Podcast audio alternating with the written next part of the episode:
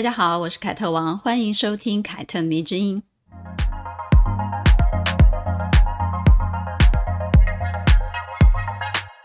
从今年一月开始啊，我就制作了这个节目。那个时候呢，原定每一集节目的时长为十五到二十分钟。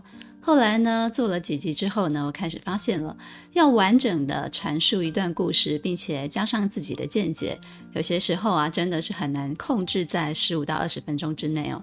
于是呢，我就开始慢慢的不考虑时间的长短，只求把稿子写得更完善、更精彩一点。结果呢，我就发现了每一集几乎都会超过三十分钟哦，甚至呢，有一些还达到了四十多分钟的这种时长，完完全全了就违背了我当初对自己节目的设定。后来呢，许多粉丝听众啊就告诉我，哦，这是一个很好的时间长，然后作为认识一位女性、听一段故事，或者是认识一部小说的导读来讲呢，是刚刚好的。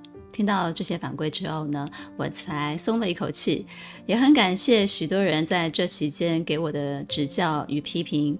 嗯，确实，想做好一件事呢，是需要经过不断的微调的。我正在经历这个阶段，也希望呢，借这个经验可以给大家在现实生活中一些鼓励。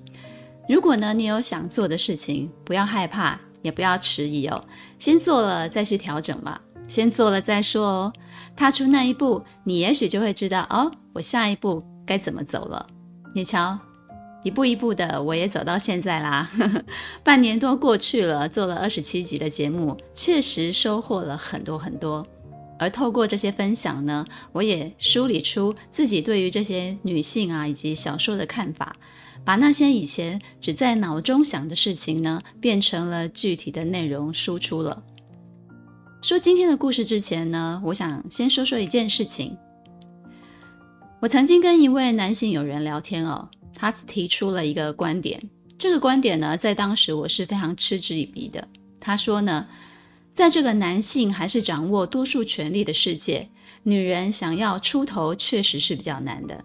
但如果一个女人比其他女人更勇敢，更具野心一点，那她的才能放在一群男人当中呢，就很容易被看见。但是，以同样的才能放在男人的身上，她可能需要再加一倍的才干，才可以在男人堆中真正的脱颖而出。我记得我当时反驳他的理由是说，正因为这个世界掌握多数权力的是男人，所以女人才需要加倍的才干啊！她要非常的勇敢，非常的有野心，非常的大胆，才能够被看见。而这次写法拉奇的故事的时候呢，我忽然想起这段对话，嗯，我重新揣摩了这一位男性友人说这段话的内心的逻辑。也许他是因为发现多数女人相较于男人都比较没有野心吧。于是呢，一个跟男人一样有野心、敢作为的女人，就很容易被看见了。如果是这个理由，嗯，那我觉得可能是对的。女性从过去或是现在都不被赋予以工作成就来代表个人，甚至呢不被鼓励外露自己的野心。女性呢更多被讨论的是，呃，她的婚恋的成功与否。就像我们今天要说的女主角啊。哦奥利亚娜·法拉奇一样，她在那个男性当权的时代，成为了唯一的战地女记者，在新闻界打破了很多女性首次的记录。她一直想要像男人一样的工作，但她身为女性的身份，又提供了报道不一样的视角。尤其呢，当她在那些世界上最有权势的政治人物面前，而这些人都是男人的时候，她。毫无畏惧，更是凸显了这个特质。她是一个有才干、有才能的女性，以这一点为基础哦，你把她放在一群男人嗯身边，好，或者是以男人为背景的这个这个环境当中呢，凸显的不仅仅是她的性别，也有她自身能力所散发出来的一种能量。所以呢，可以说她的女人的身份让她与众不同。但是光靠性别的特殊性是不够的，他也必须具备经得起考验的才华。法拉奇的传奇呢，是结合了他自己的才能、野心、勇敢与时机的。我觉得这是无法复制的，不仅仅是一个女性个人的成就，也是一个时代的成就。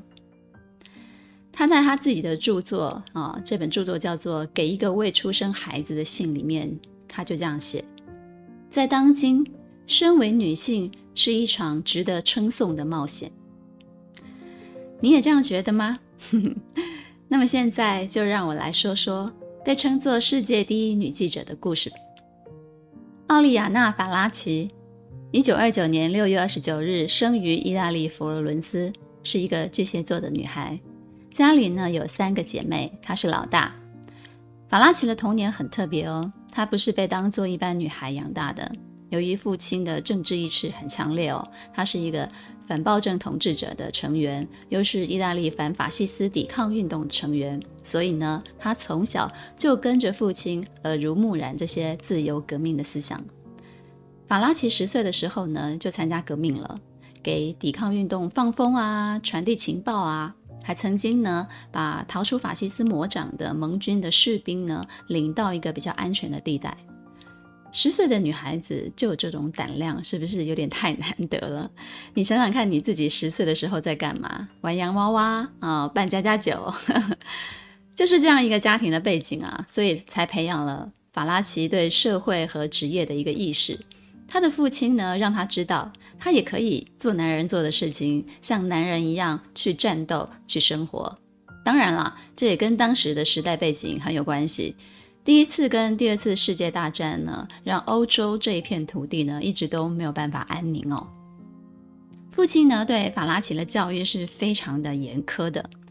一九四三年九月的时候呢，盟军轰炸了佛罗伦斯，法拉奇就随着父母躲在一个教堂里面。那轰炸开始的时候呢，十四岁的她毕竟还是一个孩子，而且还是个女孩子，就吓得就哭起来了。然后这时候，她的父亲就走过来。朝他的脸上就是一记重重的耳光甩下去，然后呢，就盯紧他的眼睛，一字一句的告诉他：“女孩子不要哭，也不许哭。”也许就是因为他父亲从小就是这么的严格，真的是有点严格，我自己都这么觉得。所以呢，法拉奇长大以后，他的性格也是很坚毅的，对自己也是要求很高的，但是呢，同时也是跟他父亲，然后非常的火爆。她是出了名了不好惹的女人，哦，脾气非常的暴躁哦，嗯，她的父亲告诉她，作为一个女人，你得更激烈的战斗，也就是更多的观察，更多的去思考和创造。同样，如果你生来贫穷，生存是你最大的动力。在动乱的时期啊，一个男人都不好过了，更何况是女人呢？也许法拉奇的父亲呢，就是希望自己的女儿可以自我保护、自立自强吧。因为父亲的政治倾向以及他童年的环境背景跟他的就是成长的这个过程，为他后来成为战地记者埋下了一个伏笔。而他自己呢，对于自由啊，对于战争之间的讨论，也经常出现在他对政治人物的访谈当中哦。一九四五年、一九四六年的时候，二战结束了。十六岁的法拉奇高中毕业了，他高中念的是古典文学系，之后呢，他就进入了佛罗伦斯的医学院学习。在读他的传记的时候呢，我深深的感受到了十六岁的女孩她对于未来的迷惘。比如呢，他个人很喜欢文学，他很想要成为一名作家，但是呢，他的现况是他的家里很穷，做这个作家的职业呢，其实呢，并不赚钱。这个时候呢，身为记者的他的大伯父呢，就跟他分享了：除非你很有钱，可以支持你不需要工作而成为一名作家。比如呢，像托尔斯泰，他之所以能写作，是因为他是贵族啊，不愁钱。杜斯托耶夫斯基呢，他为了要写作，他是用赌博来供养自己的。那你打算怎么做呢？于是呢，在他大伯父的鼓励之下呢。他后来呢，就离开了大学，进入了意大利中部晨报工作，做警视和医院这个部分的一个报道员。之所以会选择这份工作啊，你可以说是他退而求其次的选择，当然也可以说哦，记者这份工作契合他的性格跟他的职业理想，因为他不仅热爱文字，也和他的父亲一样反暴政、反集权，他想要透过自己的力量为社会做一些贡献。而做媒体记者的这份工作呢，就可以嗯间接的达成他的理想。果不其然，他这一生呢，都投入在新闻事业当中，用他的文字让世界的人透过他的视角看到不一样的东西。我想呢，在听这个节目的很多女孩啊，你们一定也有现实跟理想碰撞的时候。有时呢，我们的退而求其次，并不是说哦，我要放弃我自己的梦想，而是转一个弯道去走。没有自己真正去走，你怎么知道这个弯道不是帮助你超车的呢？对吧？我自己的求学跟求职的过程当中哦，就反复出现过很多为现实妥协的事情。因为我的家庭也不是很富裕的家庭，他没有办法支持我在念书的时候呢。哦，我的梦想啊，我的理想是我想要去念美术学校哦，但是美术学校就需要花很多的钱啊。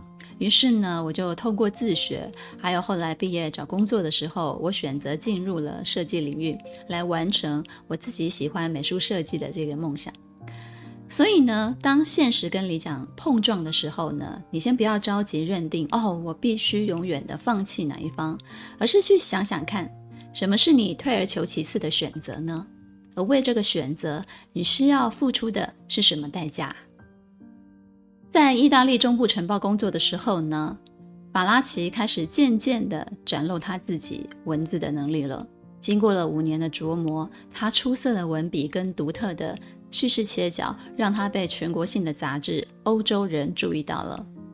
他之后呢，就进入了《欧洲人》杂志，开启了他自己的名利时代。《欧洲人》给他提供了一个比较大的一个舞台，让他可以施展才华。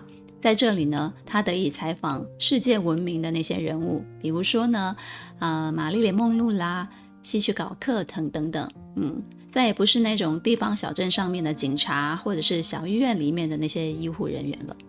而这个时候呢，他也逐渐的展现了自己在采访上的一个特殊的切角，也就是呢，他是以一个主观的视角来写访问稿的。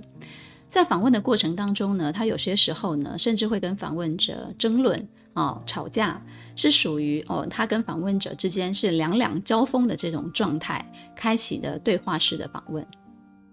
他根本就不要求全然性的客观，这跟我们之前对新闻的客观性这种印象其实是互相冲突的。他其实是更着重在于哦，我自己是怎么看待这件事情的。他的采访更像是一篇故事。有情节，而且也有观点。你可以说这是他的性格的驱使哦，也可以说呢，这是他自己建立的属于他自己个人的特色。总之呢，他后来确实是以这样的采访风格征服了一系列的风云人物，成为他们闻之色变，但是心里呢却又十分钦佩的一名记者。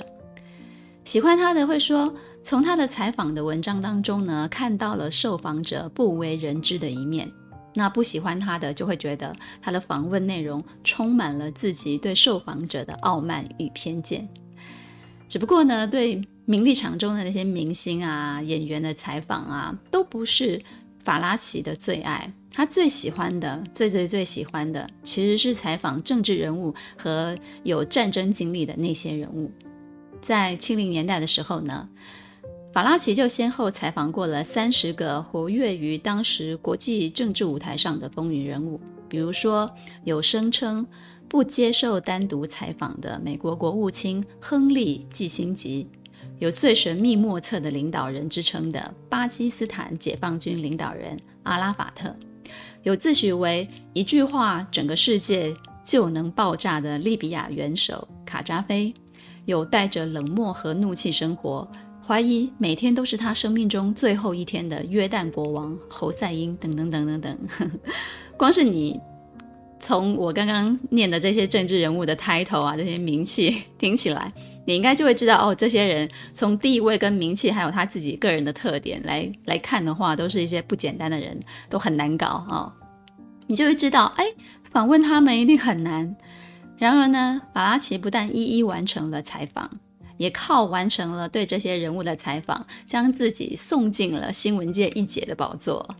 从六零年代到八零年代，他前后就访问了全球六十多位国家的政要，可以说是当时最有名的世界级的国际级的记者了。嗯，还记得我前面所说的吗？法拉奇的传奇是结合了他自己的才能、野心。勇敢与时机的，是没有办法复制的。不仅仅是一个女性个人的成就，也是一个时代的成就。嗯，就是因为那个时代啊，就是风云变色、非常诡谲的时代，有好多好多的人物因应时代的潮流而崛起。哦，你方唱罢我登场。而法拉奇呢，在这个时代里面呢，也充分地展现了自己的才华和胆识。所以呢。应该是说，他就是一个潮流人物吧？啊、他真的是一个非常有胆识的人啊，所以呢，才能在面对这些哦，title 五花八门哦，都有一个很别致的称呼的各种的政治人物，光环很大的这些政治人物的时候呢，一点畏惧都没有。我想呢，这也是因为他亲身参与过战地记者的经历，给他给他的一种底气。因为战地记者的这个身份很危险啊，所以他曾经是长期属于男性的。但是呢，他却在在他呃待在欧洲人杂志的时候呢，自己争取过来了啊、自己争取过来，企图去抹去这个性别的界限。一九六七年呢，他开始担任欧洲人杂志的战地记者，他主动请求哦，我要去参与越战的报道。之后呢，他还经历了印度跟巴基斯坦的战争、以阿战争以及南非的动乱。这长达八年的战地记者的身份呢，让他亲上火线，也接触到了当时的很多一级的领导人。那个时候呢，他在自己的背包上面写明了身份的说明。这些说明呢，就是在如果他不幸的在这个期间遇难了，请将他的遗体送往意大利的大使馆。其实呢，就是以这样子一种最坏的打算去当战地记者。而他生平最接近死神的一次呢，则是发生在一九六八年九月。一九六八年九月呢，第十九届的墨西哥奥运会最著名的一个特拉特洛科尔事件呢，就发生在。那个时候，这是一场非常大规模的学生反政府运动，而且还引来了一个大规模的屠杀跟镇压。他当时呢就去报道这个事件。那在示威的活动当中呢，法拉奇身受了枪伤，据说是三枪啊啊、然后呢就被士兵拖着他的头发拽下了楼梯，然后就把他扔在了大街上。但是他非常幸运，他大难不死，被人救了过来。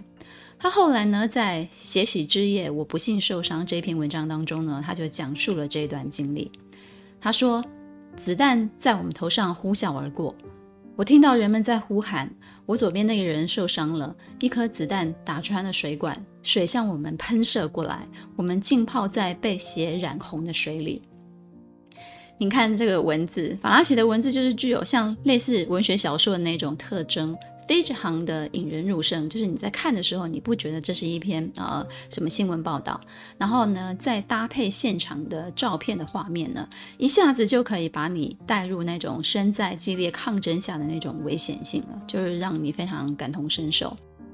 但是呢，我个人觉得读法拉奇的故事最有趣的，应该是他采访那些政治人物的过程跟细节。想要知道这些呢，你可以去看一看他最有名的著作，叫做《风云人物采访记》。这本书里呢，集结了六零到八零年代世界政坛的风云人物，不仅具有见证历史的价值哦，也是采访界的经典之作，是很多新闻系或者是新闻从业人员会看的一本书。如果你想了解他，我其实不推荐你看他的传记，而是先看这一本他自己写的《风云人物采访记》。我看这本书最大的目的，其实不是想要学习如何做采访，而是希望从他的视角去看看他花费了一生心力所从事的新闻报道专业。这里面呢，有很多很多的人生启示，并不比看一本心灵鸡汤的书来的少哦。甚至呢，其实更加的真实，更加的有价值。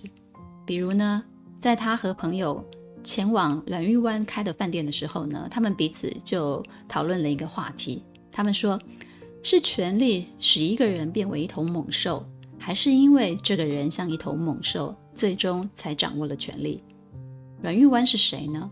他曾经是越共的警察局的局长，叱咤风云一时，握有极大的权力。他曾经在记者的面前呢，不由分说的就地取决一个越共的战俘，以无比凶残的形象呢，铭记于历史当中。但是呢，他的晚年却在维吉尼亚州的公路旁边开着一家越南餐厅，瘸着一只腿，为他的顾客端茶送饭、擦桌子。这种拥有权力跟权力坍塌之后完全不一样的形象，让法拉奇重新思考了自己多年的采访经历，而他的文字呢，也记录着世界权力变迁的写照。所以这本书我非常推荐大家去买来看。我相信啊，你们一定听过“小时候不努力，长大后当记者”这句充满偏见跟嘲讽的话。不知道从什么时候开始哦，新闻记者变成大家眼中不努力的代表。但我想，他们在选择从事新闻行业为职业的时候呢，一定也充满想要探索这个世界真相的欲望。因为透过记者问问题的方式，或者是他们说的内容，就觉得他们问的问题是蠢问题哦，说的内容有所质疑，对他们的工作指指点点的这些人，是不是也代表了某一种无知呢？嗯，我们可以思考看看。比如，我们习惯性的认为，好的记者是应该善于发问的吗？必须设计好的问题来引导受访者的思路。但是呢，法拉奇对此却有不一样的看法。在书中呢，对阿拉法特的采访的前文当中呢，他就写出了对所谓记者问问题的一个看法。他说，采访中重要的不是提问，而是回答。如果是一个有才华的人，即使你向他提出世界上最平常的问题，他也能做出非常出色而且深刻的回答。反之呢，如果是个普通人，即使你向他提出世界上最尖锐的问题，他的回答也会很平淡乏味。根据这一个法则，向一个理智和感情相互干扰的人提问，那么你将一无所获。法拉奇的问题确实都很简洁哦，而且受访者并不一定会针对他的问题去回答，但反而在这些似是而非的回答当中呢，有让人可以更多挖掘的地方。而这一段。啊，前言就是我刚刚念的这一段，也是在说明他对阿拉法特的感触啦。他觉得阿拉法特的访问让他一无所获。再来呢，当他发现如果受访者闪烁其词，或者是企图避开他所问的问题的时候呢，他反而就会开始穷追不舍哦。例如，美国国务卿亨利·季辛吉因为担心泄密而拒绝跟他谈那个越南问题的时候呢，他就发挥了纠缠的本领。于是呢，他就引导他，嗯，那我们来讨论看看战争与和平之间有什么关系好了。然后呢，再巧妙地转入越南的问题当中，让季辛吉最后不得不对越战发表自己的见解。这一位曾经说不接受任何单独采访的美国国务卿季辛吉之后，非常后悔地表示，接受法奇拉的采访是他与任何新闻界人士进行过最具灾难性的谈话，也是他一生中做过最愚蠢的事情。他就回呛了那个法拉奇，而法拉奇呢也说季辛吉是一个说话和思想都无聊透顶的家伙。所以我前面说过啊，其实他们的他跟受访者之间，尤其是这些政治人物之间，都是呃两两交锋的，针锋相对的，这反而让这个。呃，访问非常的精彩，非常的好看，就是我们这些看热闹的啊、实在是看得很过瘾啊。另外呢，面对越南总理阮文绍的时候呢，他也是做出了非常精彩的采访。他想要知道阮文绍对外界评论他是南越最腐败的人啊、这个说法有什么样的一个想法呢？啊、感受如何？于是呢，他就直接问出来了。当然呢，你直接问出来，阮文绍自然就是矢口否认了这个说法嘛。那法拉奇呢，就转变了一下战术，他就问他说：“那你出身贫穷吗？是不是？”阮文绍听了以后呢，就非常的动情啊，怎么有人突然问我小时候的事情呢？于是呢，他就开始描述他小时候家庭的困苦如何如何的，嗯。得到了肯定的答案之后呢，法拉奇就马上接着问了：“那么今天你好像 变得比较富裕了，对不对？在瑞士啊、伦敦啊、巴黎啊、澳大利亚都有银行存款跟房产，对不对呢？”啊，阮红少虽然听到了就哇。自己好像被下套了嘛，嗯，当然他还是矢口否认了这些东西，但是为了澄清呢，他也不得不交代他自己那些海角七亿是怎么来的了。你看，法拉其实是特别有智慧的一个一个人呐、啊，我觉得就是记者，但是他也是做了很多的功课，他才可以掌握这些讯息嘛。于是呢，在他的这一本著作当中呢，他也告诉我们，他说采访是一场。讨论事实真相的战争，所以他不仅是深入真的战场，连在采访这些政治人物的时候呢，也展开了对他们的这些哦心理战术，真的是一个非常喜欢战争的女人了，有没有？蛮可爱的。其实我看这本书的时候，内心当中想象了她就是一个很尖锐的女性，但是也不乏一些很柔软的地方。如果你没有看过法拉奇的照片，不知道她的长相，可以上网搜一下。她是意大利的女人，但是身材呢比较娇小啊、也比较瘦弱，只有一百五十六公分高，四十几公斤，眼神坚定，略带不屑。但是呢，长得很漂亮哦，穿着方面也非常的有品味，加上她火爆的脾气，烟不离手的形象呢，整个人就是一朵艳丽的带刺的玫瑰。工作狂的他一直都是雷厉风行的样子。他曾经说，事业是可爱的，爱情是可笑的，甚至说自己一辈子都不会结婚，也不会生小孩。结果呢，这个宣言在一九七三年的时候呢，在他四十三岁的时候呢，就打脸他了。嗯，他终于遇到了让自己疯狂的真命天子啊，疯狂哦，哦，是小他九岁，当时只有。三十四岁的希腊反抗军军事统治的领导人叫做阿莱克斯。一九七三年，法拉奇去雅典采访希腊抵抗运动的英雄阿莱克斯。阿莱克斯个子非常的矮小，而且其貌不扬，不是那一种会让女人一见钟情的类型。但是呢，法拉奇在和他的访谈交流当中呢，竟然就爱上他了，爱上了这一位即使在散步的时候，裤子的口袋里面也会带着手榴弹的男人。话说回来了，阿莱克斯严格来说，他是一位诗人，非常具有浪漫主义的情怀。他所写的诗呢，被翻译成很多国的语言。但是呢，他并不满足于他只做一位诗人，于是呢，他就走上了政坛，走上了革命之路。法拉奇就说了他对阿莱克斯的感觉是什么？他说：“阿莱克斯是堂吉诃德，而我就是他最忠实的仆人桑丘。我的使命就是跟着主人梦呓、撒谎、夸夸其谈，忍受无法忍受的痛苦和想象中的敌人格斗。所以呢，他就冒着生命的危险，把阿莱克斯转移到了意大利，让阿莱克斯可以在一个相对安全的地方继续他的革命事业。”也陪着他一次一次的进出雅典，帮他竞选议员，帮他筹款。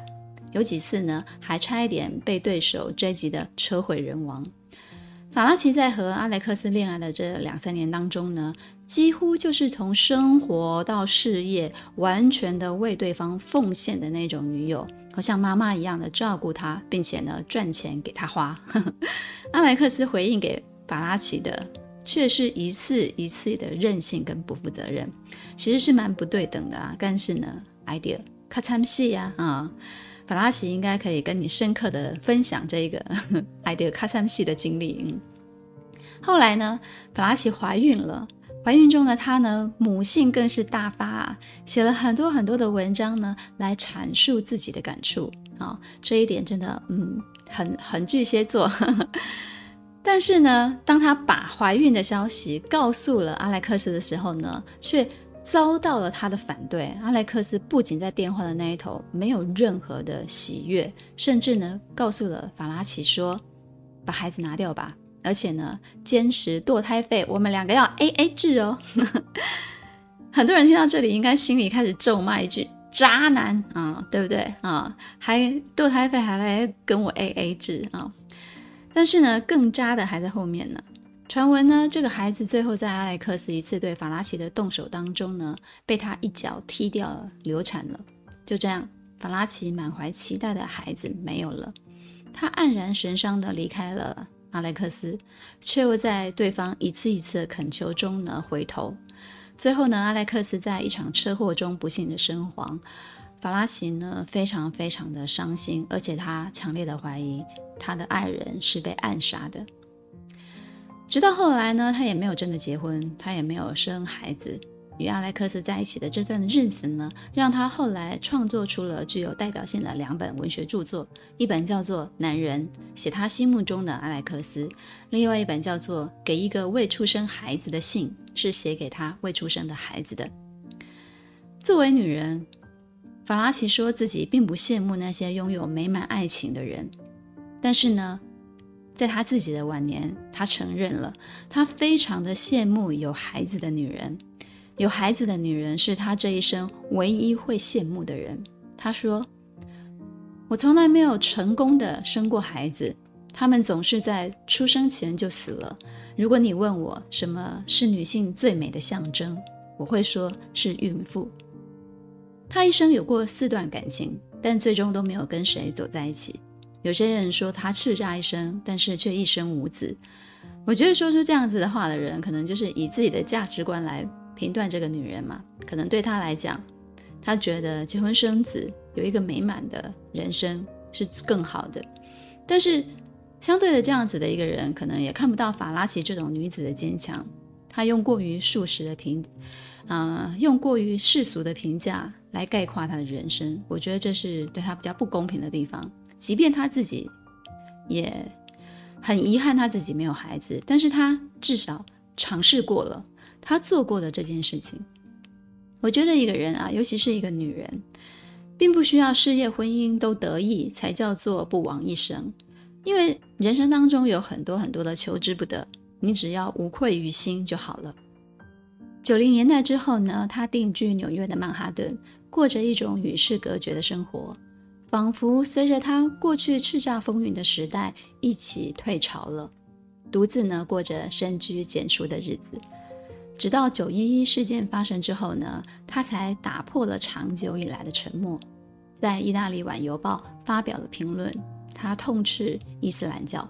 后来呢，这篇文章还拓展成了一本书，叫做《愤怒与骄傲》。二零零六年的九月十四号。法拉奇在佛罗伦斯的医院因病去世了，享年七十七岁。《纽约时报》在法拉奇的訃闻当中呢，是这样评价他的：法拉奇是一个善于解剖权威的采访者，一个善于打碎偶像却让自己成为偶像的记者。我觉得这段话写得非常好，没错，他就是一个时代的印记，一个时代的偶像。你一定听过一句非常鸡汤的话。这句话叫做“努力不是为了要改变世界，而是为了不被世界改变”。我觉得这句话如果放在法拉奇的身上是可以改成这样的：“我一生彪悍，不是为了要改变世界，是为了不被世界改变。”法拉奇在世的时候呢，一直都是一位颇受争议的人。有些人认为他是一个直面历史的伟大的记者，也肯定他是一位作家。但是批评他的人呢，对他充满个人主义的采访，只觉得蛮横无理和傲慢，说他夸张，说他浮夸，说他有强烈的自我表现主义，根本就是一个戏精。包含他的爱情故事，都是别人碎嘴的八卦。但是他一直都不是很理会这些闲言闲语啊。他很爱捍卫他自己的性格，很捍卫他自己的做事行事风格，好的坏的他都不是很在乎。难道他会不知道那些评论吗？他是记者，他怎么可能会不知道？但是他始终选择忠于自我，做自己认为该做的事情，说自己认为该说的话。我觉得这件事情就非常的不容易。有几句呢，他说过的，我想要送给大家。嗯。在他采访过那么多政治人物之后呢，他写下：“我发现决定我们命运的人，并不比我们优秀，并不比我们聪明，也并不比我们强大和理智，充其量只比我们有胆量、有野心、勇气、野心与自由，我想这就是法拉奇这个女人教会我的。如果我们真的想要改变我们自己的人生，我们就要有胆量、有野心。不知道你喜欢今天的故事吗？凯特迷之音，咱们下次见。